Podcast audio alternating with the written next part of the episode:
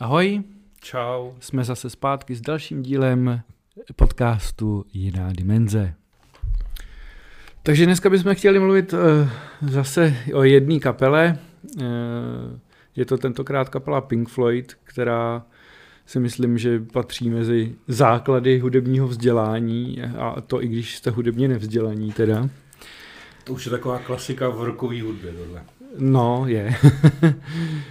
a eh, Pink Floydi teda vznikly v roce 64, je to britská kapela, eh, byli založeni teda s Sidem Beretem a důležití členové jsou, nebo všichni členové jsou důležití, Nick Mason na, na, na bicí, Roger Waters byl zpěvák a basák, Richard Wright byl uh, klávesák. A pak se k ním ještě přidal David Gilmore na kytaru a, a vokály. Sid Barrett je jakoby takový ústřední téma přátelství té skupi, tý skupiny. Prostě on, on to Jo. vedl na začátku, ale bohužel byl, měl, eh, byl mentálně jako nemocný, když to tak řeknu, a musel kapelu opustit, ale, ale kapela se s ním eh, dlouho, dlouho vlastně přátelila a jsou do ně, o něm napsané některé písně, jako třeba Shine on Your. Crazy Diamonds. V pozdější vlastně, v pozdější tvorbě. No ono totiž na začátku ta, ten styl té kapely byl hodně určovaný právě tím Sidem Beretem a je to úplně něco jiného, než potom v těch pozdějších fázích. Hmm. V začátku je to prostě vyloženě psychedelický rok, se říká se tomu psychedelický rok, což byla vlastně jakoby druhá polovina 60. let, kdy se experimentovalo samozřejmě s, do, s drogama, s LSD, s marihuanou a s dalšíma prostě psychotropníma látkama a v podstatě to jakoby hudebně to má vyjádřit ten stav, jakým se člověk nachází, když je pod vlivem těchto těch látek. Jo. Je to prostě ro- takový různě rozmazaný zvuky, Hmm. různý echa tam jsou, prostě má to takový dividiny a nacházíte se v nějakým jiným, jiným jakoby časoprostoru a vesmíru a to má nějakým způsobem se přenést v té hudbě. Takže ta hudba je velice těžce jako eh, stravitelná, protože samozřejmě mnohdy to psali i pod vlivem těch drog, aby se do toho stavu dokázali dostat. A to je právě zajímavý tím, že, že takhle ta kapela zaj, z- vlastně začínala a všechno to bylo postavené na tomhle jednom, jednom člověku, který vlastně určoval, jak ta, jak ta kapela bude znít. On samozřejmě, v- krom toho, že měl pak psychické problémy těžký a, a deprese a tak, a, tak začal být jako nepoužitelný. Jsou různé historky o tom, jak to, jak to vypadalo, až začal ty kolegy vlastně svý děsit, jakože Hmm. v podstatě stál na pódiu a, a kapela hrála a on jenom stál a hrál prostě jeden akord a takhle to hrál prostě 10 minut a nic prostě se nedělo, takže a to samozřejmě ten stav se zhoršoval, takže on pak byl nucený vlastně tu kapelu opustit. Jo. No, pak ho vlastně v té, jako ty otěže převzal hodně ten eh, Roger Waters a pod jeho vlastně taktovkou vznikly, bych Ještě řekl, než, ještě to skočím, Ještě, ještě, no. než, než, než Waters převzal ty otěže, tak je takový období, eh, vlastně uh, Sid Barrett odešel na konci, v kon- konci 60. let, Mhm. A vlastně na začátku 70. let už vychází první album bez něj, to se jmenuje a to myslím, že- Mother. Jo, jo, to bude ono asi. A tam eh, bych řekl, že se ta kapela tak trochu hledá, jo? že tím, jak jim odešel vlastně hlavní lídr a ten, ten tvůrčí mozek, který to všechno nějak utvářel, tak je vidět, že ta kapela si nějak jako sedá, zkouší si nějaký různé cesty. Eh, Tam bych řekl, že do toho ten, ten uh, Wright, ne, Waters, Eh, myslíš? Waters. No, že Waters ještě do toho tolik jako ne, nekecal, neměl tak dominantní postavení. A to se v podstatě jsou asi dvě, tři alba, které jsou takhle vydané na začátku těch 70. let a Hmm. až někdy v roce 73, tady 73, no, no. no. Dark Side of the Moon, který je úplně jako přelomový album, tak tam už vlastně uh, úřaduje ten Waters. Tam hodně úřaduje Waters, ale řekl bych, že podle zvuku je to ještě hodně jako práce jako všech. Mám z toho ten, mám z toho ten pocit. Jo, ona ta jeho domin- dominance nebyla z začátku tak on taková, vlastně-. On začal, ano, postupně, ale, ale vlastně pak jako vznikly tyhle ty eh, jako nejdůležitější jak pro ně, tak i vlastně pro světovou hudbu Alba. A to je teda Dark Side of the Moon, Wish You Were Here, Animals. A pak samozřejmě The Wall, kde Waters teda už přebíral o že takovým způsobem, že měl vymyšlený ten koncept toho Wall a řekl kapele, že, jako, že to chce vlastně všechno si napsat sám. V podstatě to napsal tam až a pár On to napsal, ale právě, že se tam vím, že se hádali s, s Richardem Wrightem a on nechtěl, aby mu do toho nějak zasahoval. Přesto má tam několik nápadů a udělali dohodu, že když teda bude do toho Alba zasahovat, že pak odejde. Hmm. A tak se stalo, takže, takže uh, podvol Richard Wright odešel. A jinak je to teda jako asi nejslavnější album vůbec od něj, který je jako vyhypovalo prostě do... Taky vzniknul vlastně film na to téma, který vlastně doprovázený tou hudbou jo, těch Pink někdo, Floydů. Někdo říkal, že to je jeden z nejdelších a nejdepresivnějších videoklipů, který kdy kdo To jo, asi, protože je to teda hodně, hodně drsný. Ale jinak doporučuju, teda samozřejmě ke zlídnutí ten film je zajímavý hlavně tím, že je napůl hraný, napůl kreslený. Mm-hmm. Jsou tam jako takový fakt uh, zajímavý, zajímavý ty suge- zajímavá, sugestivní, zajímavá stylizace těch, hlavně těch kreseb. Ty pěkná. sugestivní kresby jsou hodně drsný teda no, ale, ale zase jako jsou to vynikající nápady na rok 1979 teda eh, bych řekl, že fakt přelomový věci. Jak v hudbě, tak v té kresbě tam. A pak vlastně eh, Waters si tak nějak vydal svoje album pod hlavičkou Pink Floyd a nakonec odešel. No, oni se rozkmotřili. Oni se rozkmotřili. Že tím, že už vyhodili toho Wrighta, tak v podstatě to pak tam hodně skřípalo a myslím si, že jeden zbytek vlastně Mason s Gilmorem už jako mu nechtěli moc sekundovat, chtěli se nějak způsobem. No, ale ten, tady ten Final Cut, to je to album, který v podstatě je jenom Watersovo a, a, a no, do toho moc nějak... To jsme neto... na začátku 80. let. No. no. a pak vlastně se stalo to, že zbyl, zbyli teda jenom Mason a, a Gilmore a uh, zpátky k ním přišel Wright a na, napsali dvě vlastně poslední alba a to Momentary Lapse of Reason, který je prostě zase změna v té hudbě, protože to, Úplně, protože Gilmourová. Gilmourová, ano, pod Gilmourovou taktovkou. Je to takový, jak, jak to říct, hodně atmosférický, a, a takový nebojí art rockový, jakoby. Nebojí se experimentovat, myslím, že tam používá docela zajímavé zvuky, i jako neotřelý v hudbě, část skladby je tam třeba vyloženě, to jsou stroje, jakoby z tiska, z automatický vlastně uh, tiskárny říct, nebo jak, jak to říct, teda samozřejmě jsme v roce 87, tak doma nikdo neměl jako tiskárnu doma, ale to bylo prostě nějaký automatický prostě tiskárny a přijímání nějakých faxů a vlastně je to natočený nějaký velký počítačový místnosti, hmm. ten úvod, takže docela zajímavý, zajímavý nápady tam jsou, no. Myslím docela neotřelý. I když teda samozřejmě pravověrní fanoušci tohle, tomuhle albu nemůžou přijít moc na chuť. Říkají, že to nejsou Pink Floyd, takže to je jedno z nejhorších alb, který jako natočili. Já bych to úplně s tím nesouhlasil, myslím, že se tam najde dost zajímavých písní. Hmm. A poslední vlastně, nebo uh, takový poslední oficiální bych řekl, který jako... Jo, můžeme to jako poslední. Ono Sice je bez Waterse, ale, ale je to Pink ale Floyd. tam všichni, všichni členové Pink Floydu. Pak ještě teda sice vyšlo album, který se jmenuje Endless River, ale v, to jsou všechno vlastně nápady, které vznikaly v nějakým způsobem u toho Alba Division Bell z roku 94, hmm. akorát byly nepoužitý a v podstatě se jakoby smíchali a dodělali a vydalo se to jako album, ale já bych to úplně jako album nebral. Ono hlavně eh, to album je v podstatě instrumentální, to, to Endless River, hmm. tam se skoro nespívá. A nevím, myslím, že to je spíš tak jako pro fanoušky, už to, ne, už to nemá. Ono, to nemá prostě ta kapela v podstatě přestala existovat, potom Division Bell měli ještě poslední tour, pokud vím. No, měli to Pulse uh, 95, 96, 97, to byly tady v Praze samozřejmě, jeden z největších koncertů vůbec hmm. u nás. 120 tisíc lidí. Ale potom jakoby skončili svoji činnost. Ještě vím, že v roce 2005 se teda uh, vrátili na Live Aid, aby měli, tam měli krátký set, půlhodinový asi. Já myslím, jo, tady, tady je zase 2005, 2005. Jo, tak, jo, 2005. A to je pravda, tam se sešli úplně všichni. Tam se už sešli i Waters, eh, takže úplně kompletní vlastně sestava Pink Floydu a myslím, že to byl poslední oficiální koncert pod hlavičkou Pink Floyd. Jinak samozřejmě Gilmore uh, a Waters uh, mají svoje jakoby solové projekty, a, a pokud vím, tak do nedávna, no do nedávna, tak 2012, tak nějak koncertovali ještě, myslím, že teď už teda opravdu no, už ne. Vlastně Gilmour ještě poslední velký, velký koncert měl 2016. Jo, to měl. On se vrátil vlastně do těch Pompejí. Ano, to měl v těch Pompejích, to je pravda. Pompeji, ale už to byla teda jeho solovka Hmm. Ale hrál samozřejmě skladby i od Pink Floyd, nejenom svoje.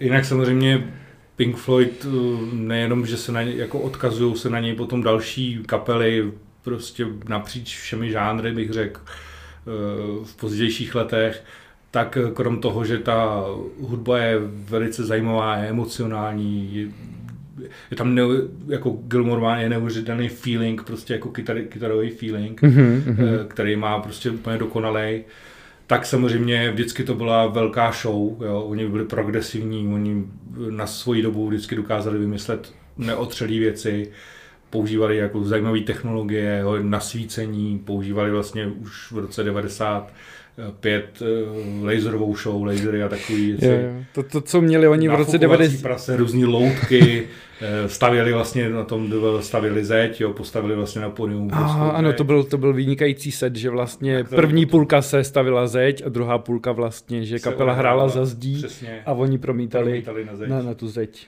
Takže jako zaj, rozhodně zajímavý nápad, doporučuji eh, krom jako poslechu hudby si najít i jejich jako živý vystoupení, ať už solových muzikantů jednotlivých, tak jako, jako Pink Floyd, zejména uh, pak z toho začátku těch 90. let, kdy si myslím, že to jako že to vybrousili úplně do, do, do perfektního diamantu. Hmm. To, co oni měli v roce 95, některé kapely nemají dodnes na svých show. Hmm. Jako, no, jedna věc je mít na to peníze, druhá věc je ale ten nápad. No. Ale hlavně jako na život, to, na život to zní úplně stejně dobře, možná i někdy líp, než na, tak, jak to točili na těch albech. Hmm. Což je jako zajímavý zahrát tak dobře album jako naživo, to taky jen tak nikdo neumí.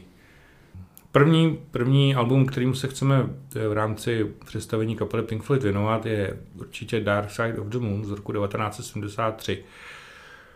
O těch předchozích albech se tady asi bavit nebudeme. Neříkám, že nejsou nezajímavý, rozhodně jsou tam zajímavé věci, ale myslím si, že to už se k tomu potom člověk dostane, pokud nějakým způsobem ho Pink Floyd osloví, tak se k tomu může potom vrátit. Hmm. A roz, rozhodně se tam svoje najde. Eh, čím je tohle album důležitý pro Pink Floyd? Je důležitý zejména tím, že vlastně prorazili nějakým způsobem trochu komerčně, dostali se do nějakého podvědomí i v Americe. Eh, řekl bych, že, zač- že to začíná být takový typický Pink Floydovský album. Bych tě jenom opravil, oni prorazili hodně. Do dneška je to vlastně nejúspěšnější komerční album. Vidíš to. Eh, na prostě jak, jak, jakýkoliv kapely, jo. Prostě víc kopií než tohohle alba se ničeho jiného neprodalo. Prorazili tak pěkně v tom případě. Tak to je dobře, že jsi mě opravil. To jsem až netušil, že až tak dobře. No. Ale eh, jako rozhodně Rozhodně je to důležitý album pro, nejenom pro Pink Floyd, ale pro, obecně pro rockovou hudbu. Rozhodně jedno z klíčových alb, který byste měli znát a který byste si měli poslechnout. Je to taková kombinace, kombinace už jakoby moderních postupů, používají se tam syntetizátory, různý zajímavé jako zvuky, e, tím si myslím, že Pink Floyd potom jsou jako celou svojí kariérou docela známí, míchají se tam míchají se tam vlastně jako i nahrávky obyčejných samply prostě. Samply obyčejných no, no, no. věcí zvenku, různě se to mixuje. Někde jsem, myslím, četl, že oni byli jako jednak z kapel, které byly nejnáročnější na vůbec stopy hmm. nahrávací ve studiu. Jo, musíte si představit, že všechno tehdy bylo analogový, takže všechno bylo prostě omezený, muselo se to nahrávat na několikrát. Dneska si vytvoříte stop, kolik chcete ve studiu a prostě to nahrajete na, na jednou a tehdy prostě to neměli, tu možnost, tak to museli nahrávat třeba prostě maximálně byly 16, 16 stopí eh, magnetofony a oni prostě to museli nahrávat na několikrát, jako, hmm. což, což je šílený, jako, když to dneska vezmeme. Je tam určitě odkaz na jazz. Zajímavý, že v, poprvé myslím, že na tomhle albumu se uh, vlastně používá saxofon. Mm-hmm, to možný. Pink Floyd. Mm. Uh, no a uh, Song, který jsme z toho vybrali, se jmenuje Time. A myslím si, že on tak nějak zhrnuje jako všechno, co, co je pro Pink Floyd na tomhle albu typický. Mm-hmm. Chceš tomu ještě něco dodat? Já bych jenom dodal, že tohle album má asi nejznámější cover jako obal, se tomu říká česky. A to je, to je vlastně lámání světla, světelného poprsku přes trojuhelník, kdy vlastně z jedné strany jde bílý světlo a z druhé strany jde duha. A myslím, že bylo několikrát vykradeno. Mm. Určitě. Objevuje se to. Jak, jak, jak jakoby, mm, jako parodie, nebo, nebo dokonce i některý prostě e, umělci si myslím, že vážně si mysleli, že jim to projde, že si ho nechají, že si to taky někam jako vsunou, a, nebo jako prostě odkaz na tohle album. Takže je úžasný, jednoduchý, e, jednoduchý cover, kde vlastně hranol skla hláme světlo, což je naprosto hmm. vynikající. Opět v Pink Floydovském stylu. A to ještě další věc, na kterou jsem přived.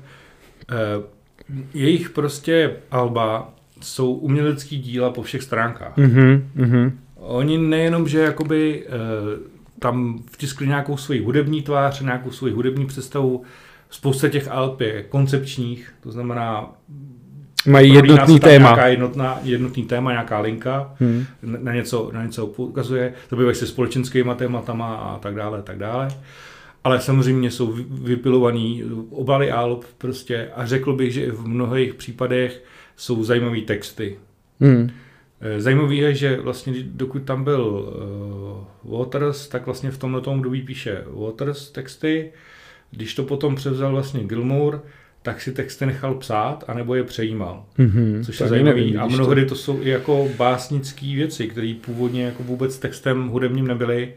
Je to prostě předělaná vlastně nějaká báseň nebo nějaký literární, literární útvar, který je vlastně použitý hmm. pro jejich účely. Takže řekl bych, že opravdu, co se týče Pink Floyd, tak od přebalu alba přes zvuk i nápadama, i nějakým tématem, eh, je to prostě ve všech stránkách vždycky umělecké dílo se vším všude. Takže jdeme na skladbu Time.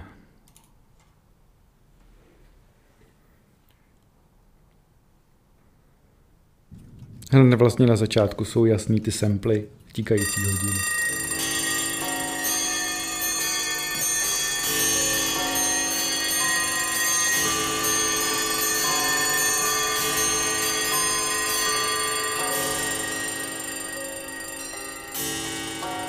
A zvonící hodin teda. No, je. Jinak samozřejmě Pink Floyd jsou známí svýma eh, dlouhýma intrama. Vstupem, vstupem do, do, do písně. Takže... Ty skladby nikam nespěchají. Oni jako málo kdy mají uh, ty skladby typu, kterým se říká prostě vypalovačka, když to tak řeknu. Hmm. Jo, spíš jsou to takový... to takový střední, střední mm, přesně tak, no. Když to slyšíte, jo, tak to prostě na... Musíte si představit, že jste v roce 73, jako... No a nezní to tak, jako právě,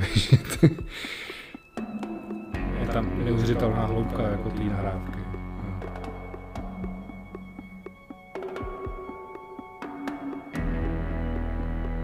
To je způsobený tím, že oni tomu opravdu, jako, to, ta práce byla fakt precizní, jo. Hmm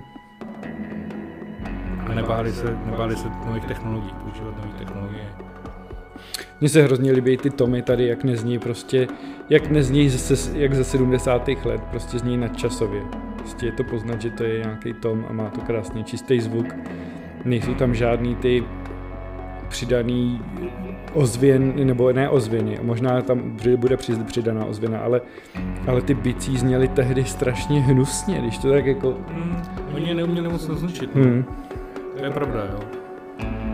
Bicí ne, oni totiž, že jo, problém bicích je, že máte velký rozsah, že jo. Když potřebuješ hmm. zvučit kopák, potřebuješ mít dobrý basový, basový rozsah. Hmm. Ten kopák je nízký, že jo. Hmm. Když potřebuješ virbl, potřebuješ zase poměrně vysoký tón, který má ještě speciální dozvuk, že jo, aby to jako mlaskalo, hmm. každý virbl zní jinak. A tehdy prostě ty mikrofony takhle neměly dobrý, jo. Já myslím, že tady je jako spousta postprodukční práce na tom. No, to asi bude, no.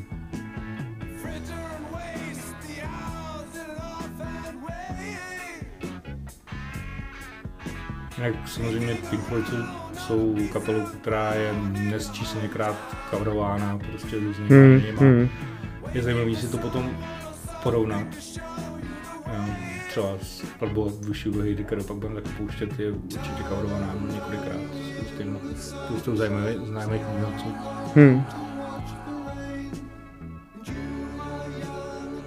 Tady vlastně zpívá první byl Gilmore a teď zpívá Richard Wright. Tady v téhle skladbě, pokud vím, nespívá vůbec Waters. Mm-hmm. Přestože ji napsal. Waters má takový hm, hrubý, hrubý, takový hrubý zvuk. Mhm. hlasu.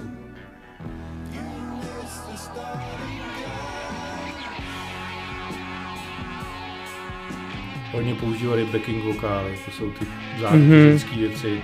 Taky bych neřekl. Jo, jo, tohle bylo vlastně nějaký hodně průlomový vlastně. Celý tohle album vlastně má ty ženský hlasy tam v pozadí, plus uh, vlastně na skladbě The Great Geek in the Sky je vlastně solo.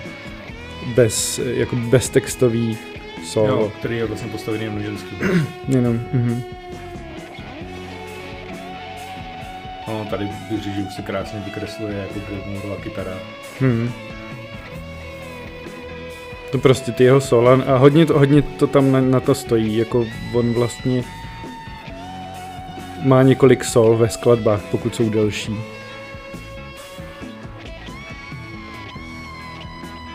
Taky je rozbitá taková ta koncepce, jo, do té klasické, jakoby jednoduchý rokový skladby tady, Pink Floyd. Hmm. Sloka refrén, solo, sloka refrén, jo, nebo refrén dvakrát konec. Až na ten vlastně dlouhý úvod, který vlastně ne, jako u normálních rokových kapel nikdy neexistoval, aspoň ne v téhle době teda.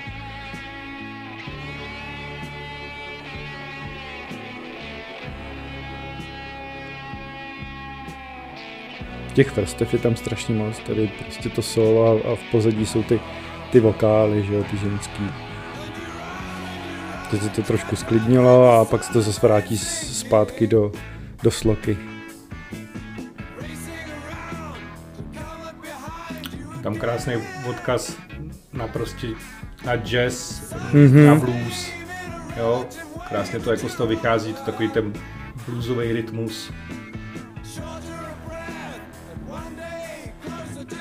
Tomu říkám jako, že tak trochu klopítání, Je to takový, no.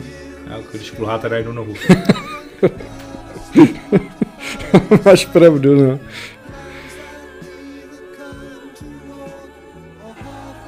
Ono jako, mně to přijde trošku složitější než jako normální roková píseň, těch ná, ty nálady se tam mění hodně. Je tam spousta nápadů.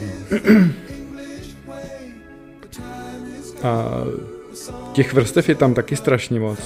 Oni vlastně jsou čtyři hudební, jakoby čtyři lidi, ale najímali vlastně spoustu dalších jakoby hudebníků, který jim tam hráli. A se to úplně vlastně jako změnilo, že jo. Tohle je tak typicky progresivně rokový. Ty klávesy tam.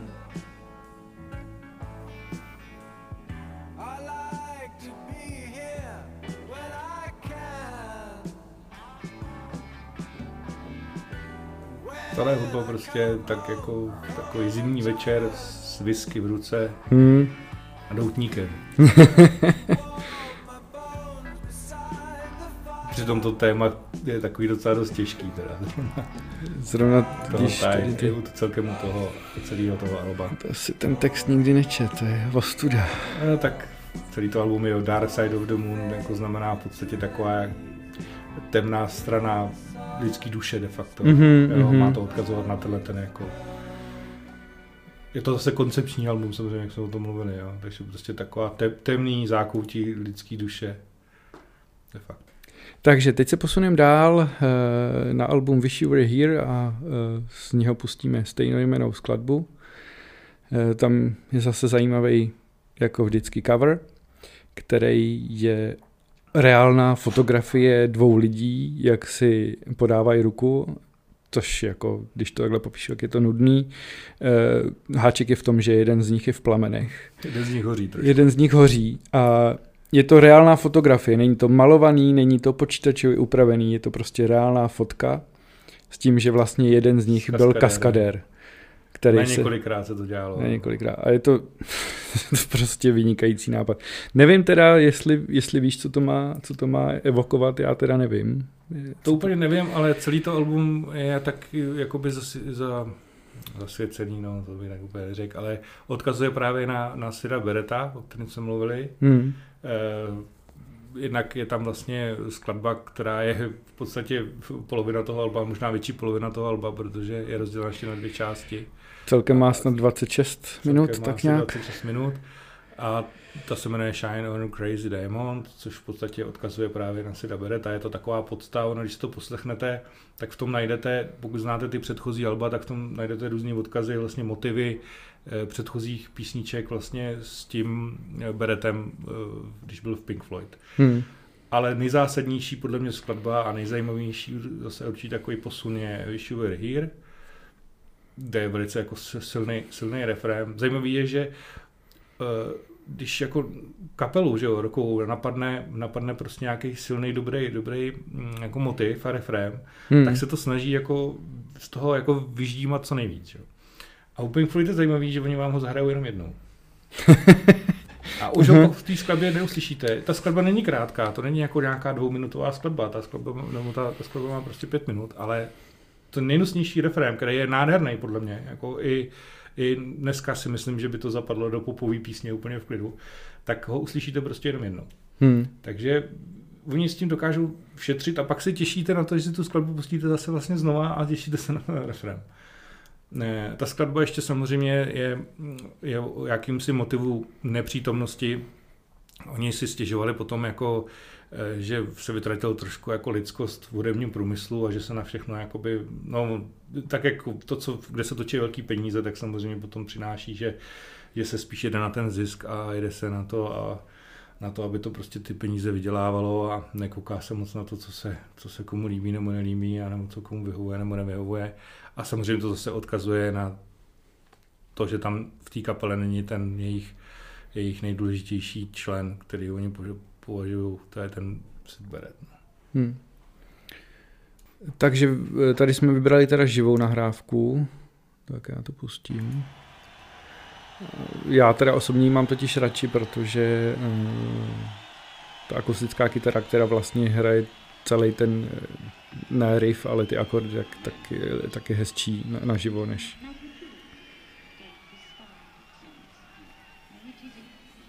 ono to zní, že se tam jako nic neděje, ale tam vlastně běží taková samplovaná nahrávka. Hmm. Teď je vlastně ta utlumená kytara, která v té studiové nahrávce vlastně takhle celou dobu. Když to tady je jenom na úvodu písně a potom, potom vlastně je tam jakoby naživo. S tím, že Gilmore se zase začne projevovat a to hned od začátku.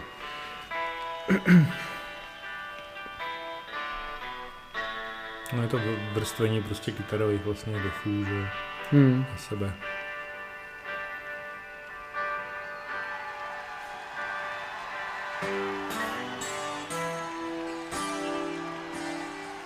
Skladba začíná vlastně solem. Hmm, to je pravda, no. Když, když nepočítáš jako by ten, tenhle ten, jakoby, no je to riff, je to riff. Hmm, tady, no. Není to úplně jako jednoduchý tohle zahrát. Mixovat prostě hraní na všechny struny a vybrnkávání.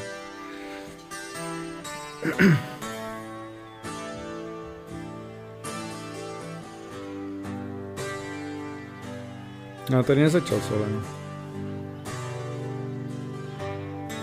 Jo, začne blbost. Jo, jo, dobrý.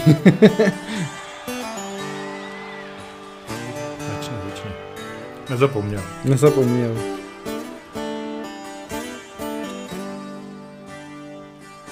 Vlastně tři akustické kytary. Jedna hraje podklad, který se opakuje, Mhm. druhá hraje vyhrávku vlastně, Hmm. třetí nad tím ještě solo.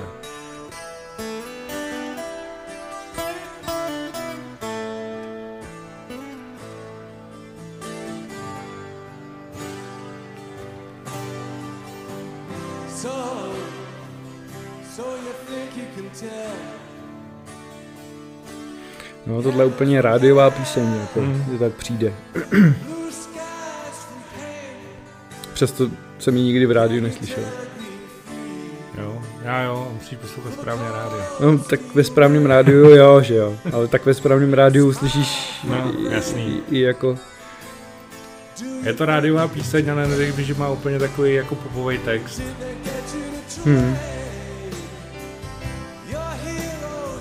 opět zpívá Gilmore, ale tak tady na, na tomhle pulzu ani, a, ani uh, Waters není, takže. Ale on zpívá i na, na tom, na, Na albu. na album.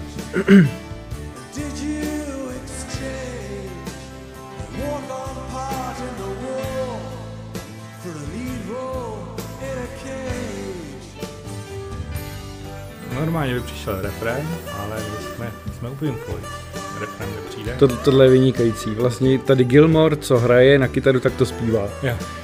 A nebo to, co zpívá, hraje na kytaru. To, jo, to si přeberte jak chcete, jo, přesně, ale Jako tohle je geniální, jo. Nevím, jako kolik tohle lidí jako umí, jo. hmm, Zpívat to, co hraje, to, co hraje špatně na kytaru. hmm. Jako pár jich asi bude, ale nebude jich moc.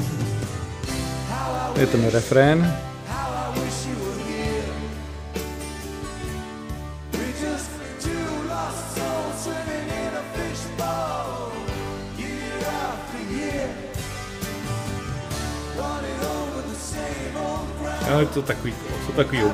We're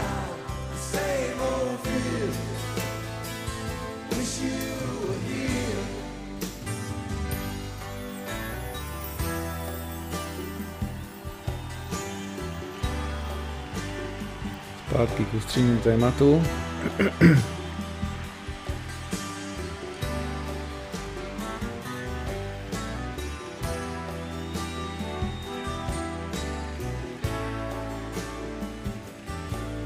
No tohle, tahle skladba je vlastně komornější. Jako, je pravda, že jsou tam tři kytary, ale všechny jsou akustický. Elektronický klávesy začaly vlastně až teď, ke Hmm. konci jinak je tam klavír.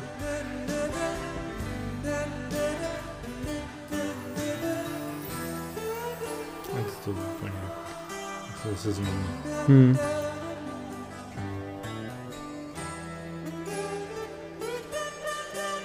Teď už refrén nebude, protože už byl. No, Už dobrý. stačilo.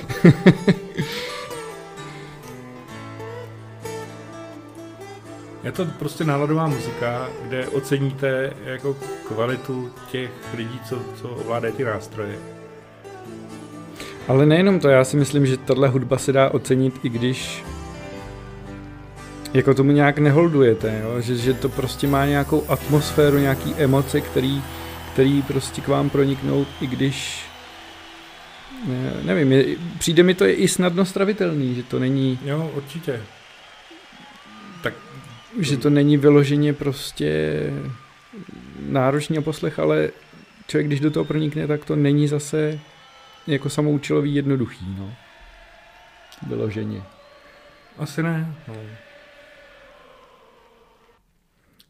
Dostáváme se teda k albu The Wall. V podstatě album, který napsal Waters. Téměř kompletně. Nejkoncepčnější album. Někdy se tomu říká dokonce roková opera. Mhm. Ale je, asi to tak je, bych řekl. E, doporučuji ho poslechnout, poslechnout si ho celý, samozřejmě. E, podívat se na ten film, co jsme tady zmi- zmiňovali. Číst si text, u toho nejlepší. Přečíst si text. E, o co tam vlastně jde, je, v, je to v podstatě zase The Wall Z, že jo? je to jakýsi rozdělení prostě jednak rozdělení člověka od společnosti, člověka sám v sobě, nějaký si bariéry, mm, společnosti jako takový, že jo, téma války, odcizení, Izolace. nemoce, izolaci, je tam spousta jako spousta odkazů, bych řekl, na klasický díla. Hodně to spojuje vlastně jakoby hlavní postava, když to tak řeknu, nebo aspoň tady ve filmu, nevím, jak, jak je to moc eh, jak je to moc eh, na tom albu. Ve filmu je určitě má jako tvář a, a, a je tam jako člověk, že, to je, že se to týká jakoby jednoho člověka. No, to je to vlastně alter ego, no v podstatě Jo, jo, je to takhle. jakási jeho výpověď de facto a on je v jakýsi hlavní roli mm, toho Mhm. mm-hmm. člověka, asi, který to vypráví ten příběh. A je to prostě, dá se říct chronologicky, jakoby od narození Hmm. přes jakoby eh, školu, Dětství, přes, školu. eh, přes eh, nějakou Dospívání, pubertu, dospívání, dospělost, manželství, rozpad manželství a takové věci. No, No. Je asi těžko jako víc o tom, o tom vyprávět. Doporučuji opravdu asi poslechnout. Vybrali jsme z toho skladbu, eh, z tohohle alba eh, Confrontably Numb, jestli to čtu správně, není úplně Tak dobrá. nějak komfort, ko- comfortably. Zrovna takový blbý slovo, no. který se strašně blbě čte. Ano, to aspoň pro nás. Což je v překladu mm, Eh, při, při, Komfortně, nebo příjemně, stůlí, otupělý. otupělý. Příjemně no, otupělý. Tak. Tak nějak No. no. asi. Což už je taková jakási prostě jakýsi odezdání. Ono to tak jako nějak z toho vyplývá, ona je až v druhé polovině toho alba. Hmm. Tak to asi můžeme pustit.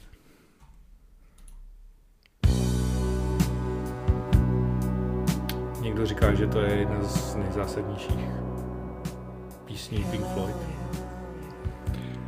Tady konečně slyšíme toho Waterse teda. Tady ho konečně slyšíme.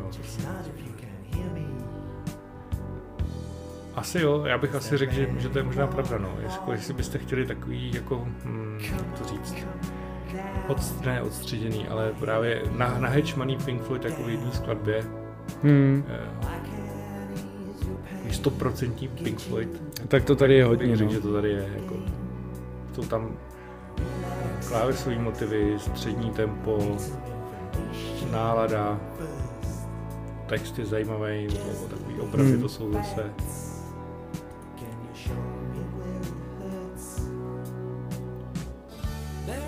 Vlastně odpovídá Gilmour. Hmm.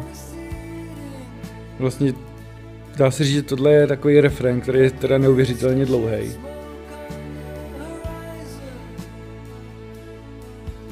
A bych možná řekl, že to je refrém, protože jsou tady dva typy slog a, a refrém tady v podstatě Mhm. mm-hmm. nahrazuje potom so- solo kytarový. Ale no se tomu těžko nějak jako říká, protože říkám, Pink Floyd jako z té škatulky vyskočili a mu Hmm. nikdo moc jako ne... Mně se líbí ty dvě nálady, že ta, ta první, jakoby ten začátek je, ta sloka je taková stísněná a tohle se tak jako otevře takový jako jakási naděje. Taková naděje, přesně tak, no. A tady jinak Gilmore má snad svoje nejslavnější solo. Všichni, Hmm. jako hodně kytaristů, kteří byli ovlivněni Gilmorem, tak říkají, Hmm. že, že tohle je, že takhle by třeba chtěli hrát, nebo prostě. Hmm, asi jo. On má teda dvě a je to to druhý, myslím. Jo, jo. No teď vlastně přijde takový mezi solo. Hmm. Hmm, jo, jo, to je to první. Eh, Za mě jako David, David Gilmour je jako hrozně zajímavá postava. Eh, Jako samozřejmě muzikant asi par excellence. Hmm. Ale co já bych jako vyzdvihnul na těch jeho solech je, je opravdu, jak jsem se o tom bavil, prostě ten feeling, jo. No, o, Toho, jak on to jako dokáže prostě zahrát. A, a myslím si, že když to máte, jako když máte pak něco naposlouchaného, tak ho poznáte. Prostě Mhm. mm-hmm. je, jeho prostě poznáte, že hraje on. I Kdybyste, to, kdybyste tuhle písničku slyšeli prostě 20krát po každý od někoho jiného, tak se troufám tvrdit, že to v tom toho Gilmoura prostě poznáte, kdy bude hrát on. jo. No, já bych řekl taky. Je to zajímavý, jako hraje stejné noty, prostě používá stejnou kytaru, stejný zesilovač, hraje stejnou písničku a přesto prostě on je, ještě bych řekl, že prostě ještě o stupínek vejš než, než všichni ty ostatní, který to jako jenom interpretují. Ono to je, podle mě jako to je největší rozdíl obecně u hudby, když jako buď to jste jenom interpret, anebo jste prostě člověk, který to jako prožije. Myslím, že to je stejný u zpěvu třeba. Hmm. No mně se, mně se u něj hrozně líbí ten styl toho sola, že jako na mě to vždycky sola působily tak, že teď máme toho dobrýho kytaristu, který se prostě chce předvíst. Jo, jo, jo. A Gilmore tak, tak na mě nepůsobí. Ne, on prostě dá nějakou přidanou hodnotu do té písně, vymyslí nějakou novou melodii, která tam parádně prostě pasuje. A já ani nedokážu z jeho sol říct, jestli jsou technicky náročný nebo ne. Hmm. Protože na mě působí jinak, na mě působí prostě emočně a Jo. je to prostě něco navíc. Je to, je to jiný prostě a když si to srovnám s Dream Theater, o kterých jsme se teda ještě nebavili, ale asi budem, tak tam jsou ty sola prostě stupnice a arpeggi a harmonie a všechno prostě, co si člověk dokáže představit, jen aby to bylo Jsou- co Jsou nejnáročnější. technicky precizní, no. Jo. Jako je to super, ale ale tady, tady by to prostě bylo hrozný. Hmm. Já bych řekl, že Petrucci právě nemá tak dobrý feeling, Hmm. jako, jako má prostě Gilmour. no. Hlasím, no. A nedokážu si vybavit prostě teď nikoho, kdo by měl a no, tohle je to druhý solo vynikající.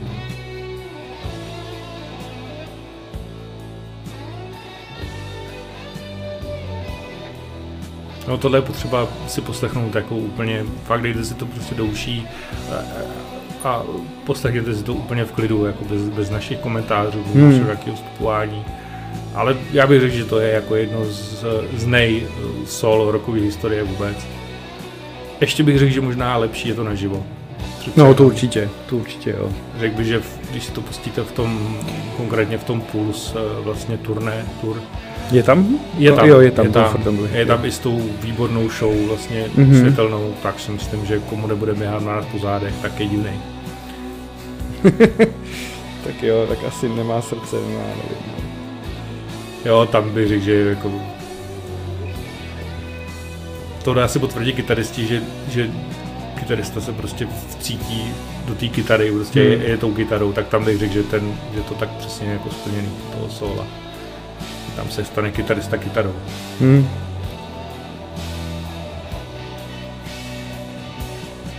Zajímavý na tom je, jak, jak, to, jak to solo jako je silný, přitom je to jako pomalý tempo, že jo. Mhm. Písnička je jako taková vláčná, jako, ale prostě to Ale- ale... solo to tak dokáže jako Je vytáhnout. to, je to hrozně silný, ale oni i ty vokály prostě jsou vynikající. Tady vlastně on, on pojede až do ztracena. Hmm. No, možná tak si popustit tu živou verzi. Hmm. Protože naživo on, je to, je to mnohem delší, si myslím. No je, je. A je tam, je tam víc spolupráce pak té kapely, ještě Hmm, bych řekl, hmm. která mu trošku jako sekunduje, odpovídá, jako dokážou to jako víc, víc vytáhnout, má tam super muzikanty, že jo, je tam komunikace s klávesama, s bicíma a to, řekl bych, že to je možná lepší ještě potom. Hmm. Souhlasím. Uh, takže my se přesuneme dál, o, o, přeskočíme teda jedno album, což je Final Cut, což je jenom Waters v podstatě. A... No, skočíme docela daleko, skočíme sedm let. Skočíme sedm let, ale ono, ono vlastně to bylo tak, že zůstali Mason s Gilmorem a nic se nedělo a pak vlastně... Ještě eh, se soudili o to, jestli můžou používat vůbec značku Pink Jo, to Floyd, pravda. protože to jim Hmm. zase ještě nechtěl Waters dovolit, jo, takže tam byly různé tahanice a tak dále, tak dále. Ale teda skočíme do roku 87, album Momentary Lapse of Reason, kde na coveru je pláž eh, plná postelí. A 700 postelí. 700 postelí a na jedný z ní sedí člověk. A je to opět reálná fotka. No, tady k tomu mám takový ten, že to bylo vyobrazeno 700 nemocničních postelí na pláži v jeho západní Anglii. Nejde o fotomontáž, všechny železní postele byly přivezeny z Londýna. Cesta trvala víc než tři hodiny a během dvou týdnů byly postupně rozmístěny tak, aby je bylo vidět na, na, na obalu desky. Takže dva týdny trvalo, než vyfotili obal desky, vážení přátelé. Ale mně se, to, mně se to líbí, jak se s tím prostě dokážou pohrát. Že to prostě není nějaký jakoby náhodný flek, ke kterému plácne jméno kapely a, a název Alba, ale prostě Jinak na, na, na té fotce jsou ještě psy, jo. Ty tam teda nikdo skoro nevidí, ale jsou tam, Jo, jo, tam jsou- tam jsou ty tečky, psy. To jsou psy. jo, Oni jsou, myslím, potom, když jako byste měli originál samozřejmě toho CDčka, nebo oni jsou ne, ze zadu, tak ne jsou tam potom no. vidět další fotky, není to jako jedna fotka, samozřejmě neudělali jednu fotku, udělali jich víc, ale i tak si myslím, že jako dva týdny připravovat uh, přebal Alba je docela dobrý. Jo, a to já na Pink Floydech mám rád prostě, že, že, že se na to i hezky kouká. Eh, Ještě k tomuhle albumu hudebně, samozřejmě tím, jak zůstali tyhle ty dva eh, hudebníci jenom z toho původního, z té původní sestavy, tak eh, tu taktovku hlavního, jak si pisatelé, tvůrce převzal Gilmour, takže je to hodně, hodně kytarový album, hodně postavený na jeho kytaře. Hmm. Řekl bych, že takový víc ještě zasněný, že on je řekl bych, že tam, jsou tam takový experimenty, je tam určitě práce, eh, práce s různýma prostě semplama, smyčkama a tak dále, ale, ale řekl bych, že to je víc takový zasněný album. A eh, odráží to i na těch textech právě, protože tím, že odešel vlastně uh, Waters, tak uh, ty texty si vlastně Gilmour nechal psát potom jakoby de facto na zakázku od někoho, anebo si je vybíral různě. Hmm. On, už to není. No, on, ne, on nebyl textař, no, On když to ne- Waters byl prostě, no. On nebyl na ty texty takový. Asi. Hmm. Takže si pustíme skladbu One Slip. Jedna z rychlejších skladeb od Pink Floyd. Tak pouštíme. A nečekejte ale zase za, za žádný závratný tempo, jo, to jako... Jo, budeme ve středním tempu. I tak je to na Pink Floyd rychlý. A tady, tady- jsou ty samply toho Tady jsou ty samply tiskárny a... těch tiskáren a počítačů nějakých. A tak, no. Eh, Musíte si představit počítače, ale z, z let z 80. let, jo, to znamená, to jsou prostě dědovací pásky, eh, kotouče, počítače velký jako jedna až dvě místnosti, Hmm. jo. Eh,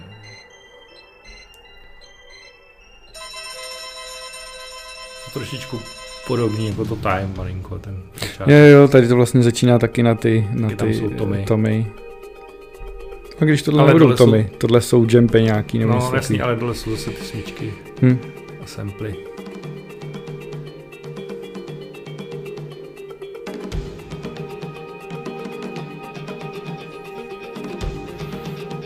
Já co vím, že na tomhle albu vlastně Mason se sice na něm podílel, ale nehrál na bicí.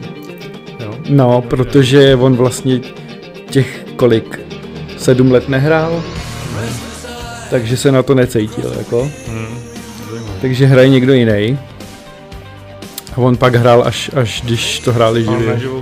No. Takže se to pak jako, jako se muselo rozcvičit. Chudák.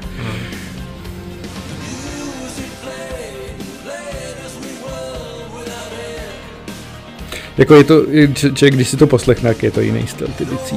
Je, No.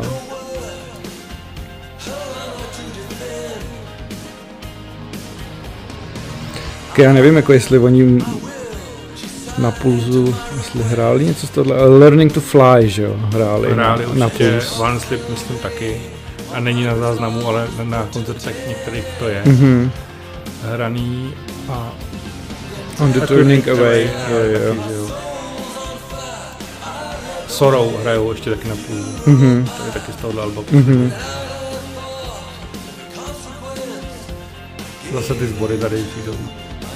Mhm. Backing vokály, on to nejsou úplně sbory.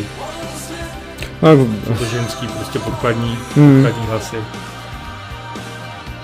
jako je to jiný styl, ale, ale ten, jak je tam Gilmore, tak je, je, to, je to záruka prostě, že tam ten Pink Floyd, že tam prostě jsou znát.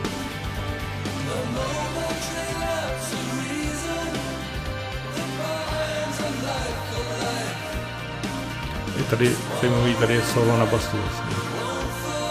Jo, to je taková ta mezihra. No, Neřekl bych, že to je so, jo, je to je solo. to solo na basu.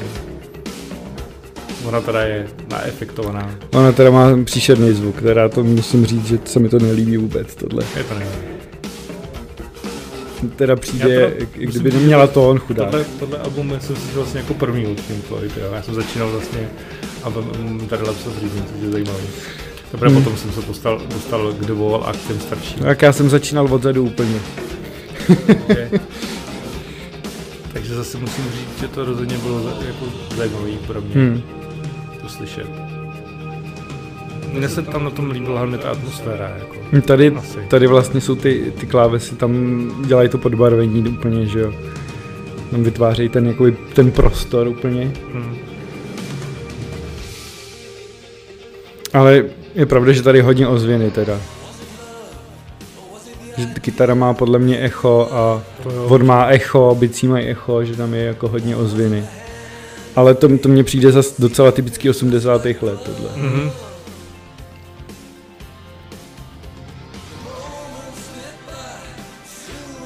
Jasně no, ale zase bych říct, že Pink Floyd jako nikdy neudávali jako nějak to, nebo jako směr, eh, jako No, já bych řekl, že jo, protože Dark Side of the Moon zní moderně. eh, no, já- abych to řekl možná úplně správně, jako myslím, jako, v- jako v popové muzice, že jo. No, Jako jasně. Měli udávat to, co bylo jako trendy. No to ne. Úplně neřekl. To, že samozřejmě byli progresivní, to si řekněme jako, že ano, jo, ale že by jako chtěli udávat jako trend, Hmm. to ne. Ale, mož, ale je asi možný, že přebírali ty věci, které v té době byly jako nějakým způsobem běžný, nebo byly prostě Hmm. Mm, poplatný té době. Se říká, teď jsem někde slyšel nějaký rozhovor s, s nějakým dirigentem americkým, že říká, že v hudbě se krásně jako zrcadlí ta doba, anebo do, že jako hudba dokáže přenášet tu dobu, který byla jakoby vytvořená. Mhm, mhm. Jo, že se to tam krásně jako dá najít v tom. Takže bych že to je možný klidně i tady u, těch- u těch Pink Floyd, prostě tam ty osmdesátky jsou. Hmm.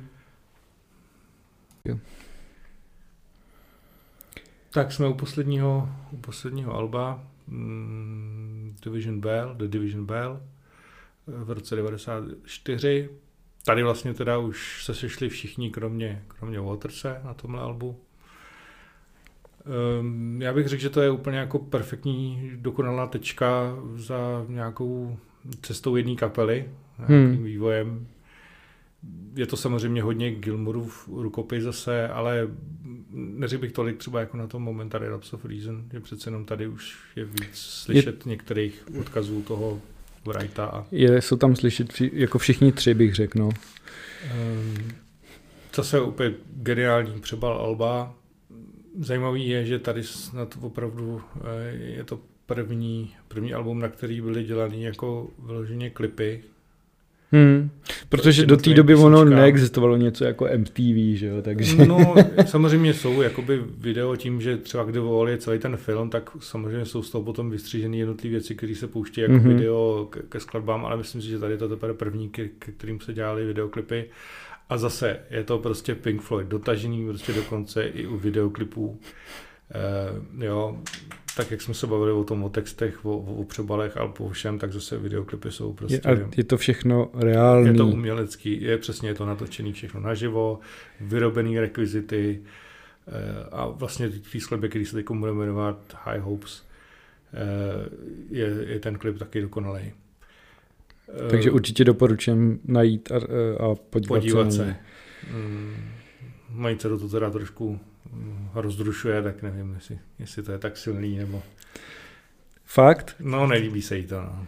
Že je prej moc smutná. Tak ona je taková. Smutná je, to jako určitě jo, ale ten klip je, je prostě super a ty obrazy tam a, a to, že vlastně tam není ani špetka prostě počítače nebo že by bylo cokoliv domalovaného, že tam Hmm. jsou prostě reální lidi, reální věci.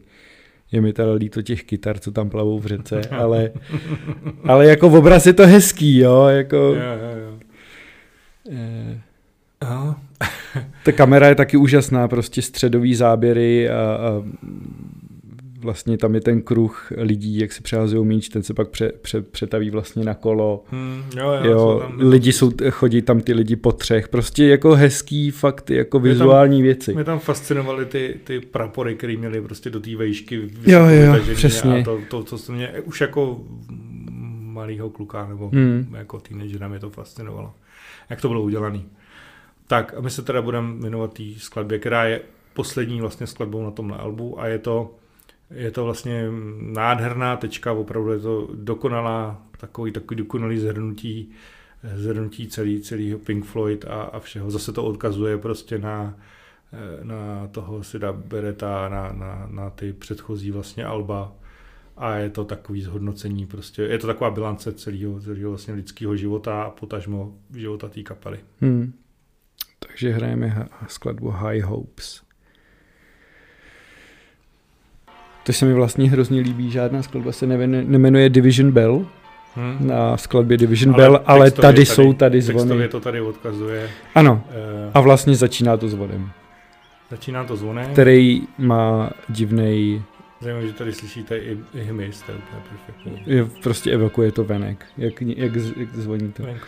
A ten krásně, eh, eh, ten zvon na, ten je snad na synkopu třetí doby, myslím, že to Jo, je. jo, jo. Prostě jako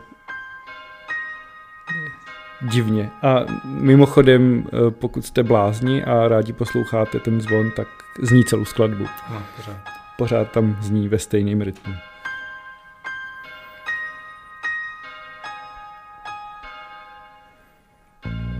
Tady teda bylo, jak se o tom mluvilo o tom zvonu, tak je tam to piano. Mhm. Když to je, za mě je to jeden z nejsilnějších riff na piano, riffů na piano, jestli si něco takového dá říct. Mhm. To mě nikdy nenapadlo. Pro mě asi není, hele. Hele, pro mě je strašně. Mně se líbí, jak se to doplňuje s tím zvonem. To je naprosto geniální. To je super. Asi protože to je jedna z mála věcí, co by na to piano zahrál. Když to bereš takhle, tak, tak to pak jo, no.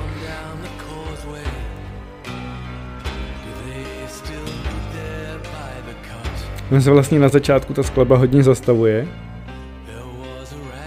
No vlastně je, to, je ten klavír, ten zvon, občas kapela pak vždycky zase utichne. Líbí i ten prostorový zvuk té kapely. Hmm. Strašně tady dobrá basa, jako úplně výborná Mhm, basa. a má skvělý zvuk. Konečně. No.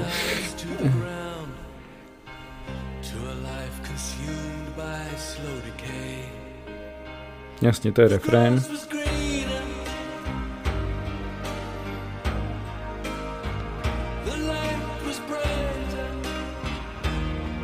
Je tam prostor, no. Je tam, je tam jako hodně místa. Hrajou tam, hrajou tam bicí, hraje tam ta, hraje tam ta basa. No, ta basa je prostě krásně nakompresovaná. Hmm.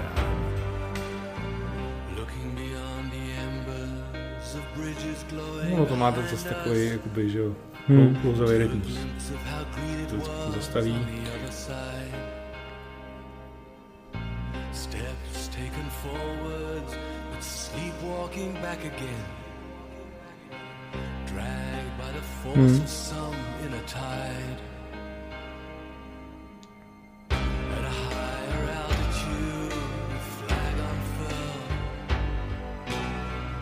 We reached the dizzy teď so, solo na akustiku. Kytaru. To zní grandiozně, protože je tam ten gong vzadu. Mhm. Je prostě úžasný. A on je tam vlastně, je tam i orchestr, že jo? No, a ten Birbol, že jo, má to Hmm. jako působit, tak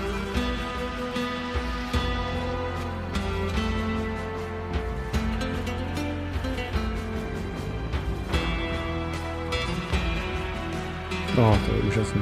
No, Prostě kůži z toho. Ej. Tak tohle je vlastně první album, co já jsem slyšel. od nich. jo. Jsem šel prostě pozadu. Že já jsem moc mladý na to, abych je poslouchal. Jako, Tak to jsme oba jako mladí, jo.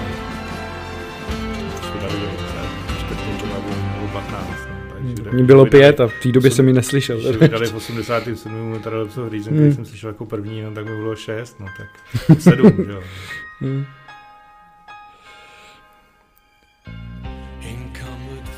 No tohle nevíš, kdo psal text? Psal ho Gilmore? Ne, nepsal. Není. Nepsal, Je jo? to zase převzatý.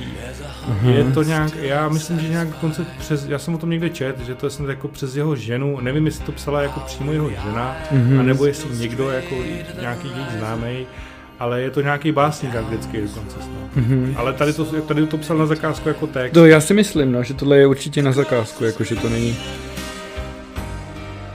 Někde jsem, myslím, že jsem slyšel rozhovor jako Gilmourem, který eh, právě o tom albumu jako, jako dělali. On říkal, no já jsem vždycky jako zadal jenom téma, Mhm. eh, o který jsem jako si myslel, že, že, by, že by to jako mělo být a Hmm. v podstatě jako napsali Jo, takhle. na míru. Jasně.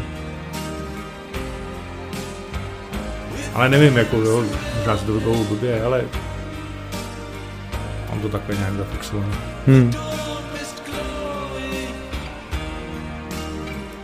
No tady je Endless River.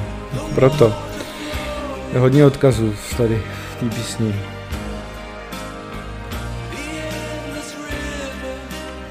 No a opět geniální solo, který tady není na kytaru, ale na, nevím, jak se tomu říká česky. Lap Steel Guitar se to jmenuje. Anglicky. Jumbo? Ne, ne, je to, je, je to možný. Taková ta věc, jak no, leží, to... Jumbo asi. to možný. To vlastně dělá krásný legáta, že, že, že tóny jsou dlouhý, navazují na sebe.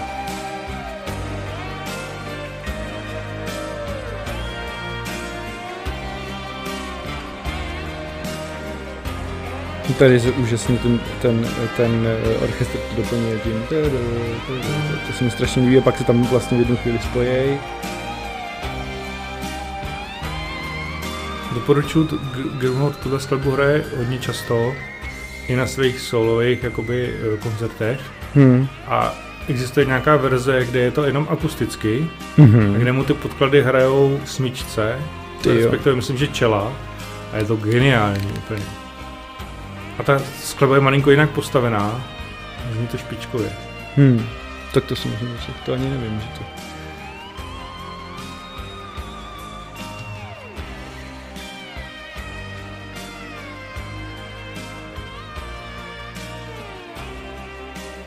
Jako určitě se tady vyblbnul, no.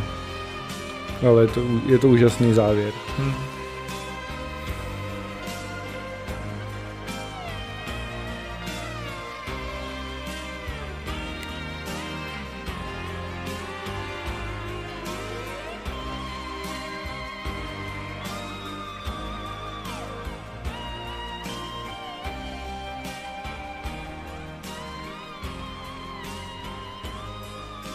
To dotažím prostě do konce. Hmm.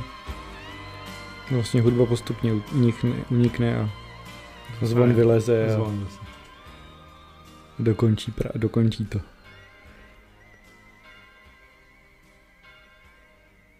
No, Tam bude možná minutu zvon teď, no. Dlouho je tam zvon a pak je tam ještě nějaký uh, hlasový jako telefonní rozhovor, myslím, se synem právě to Jo, no vidíš tam. Úplně na konci to je, no. Aha. Opuštěný a tím pak se to vypne. A on to tam ještě poběží asi minutu minimálně. Hmm. To asi nemá cenu tam to- nechávat. Takže to by bylo dneš, pro dnešek všechno o kapele Pink Floyd. Eh, Díky, že jste vydrželi až do konce, teda aspoň doufáme.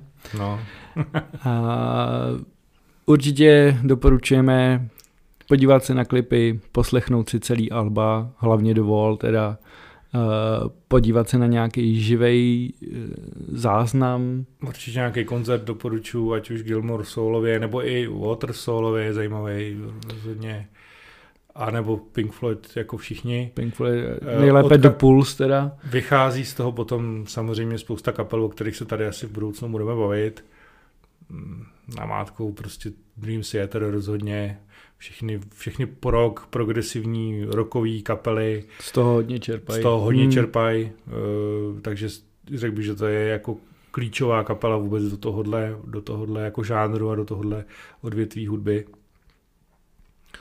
Je to náladovka, samozřejmě není to jako taky poslech asi na každý den, ale, ale Ale řekl bych, že je to hodně přístupný. a je to přístupný. Jo, Eh, že je to hudba. přístupný pro lidi, jak, který hudbě rozumějí, protože je to hodně, má to hodně emocí, hodně nálad ta hudba a je to přístupný pro lidi, kteří eh, technicky tomu rozumějí a myslím, že každý si tam dokáže něco najít. Hmm. Takže to je za nás všechno a my Mějte se se. Čau. Ahoj.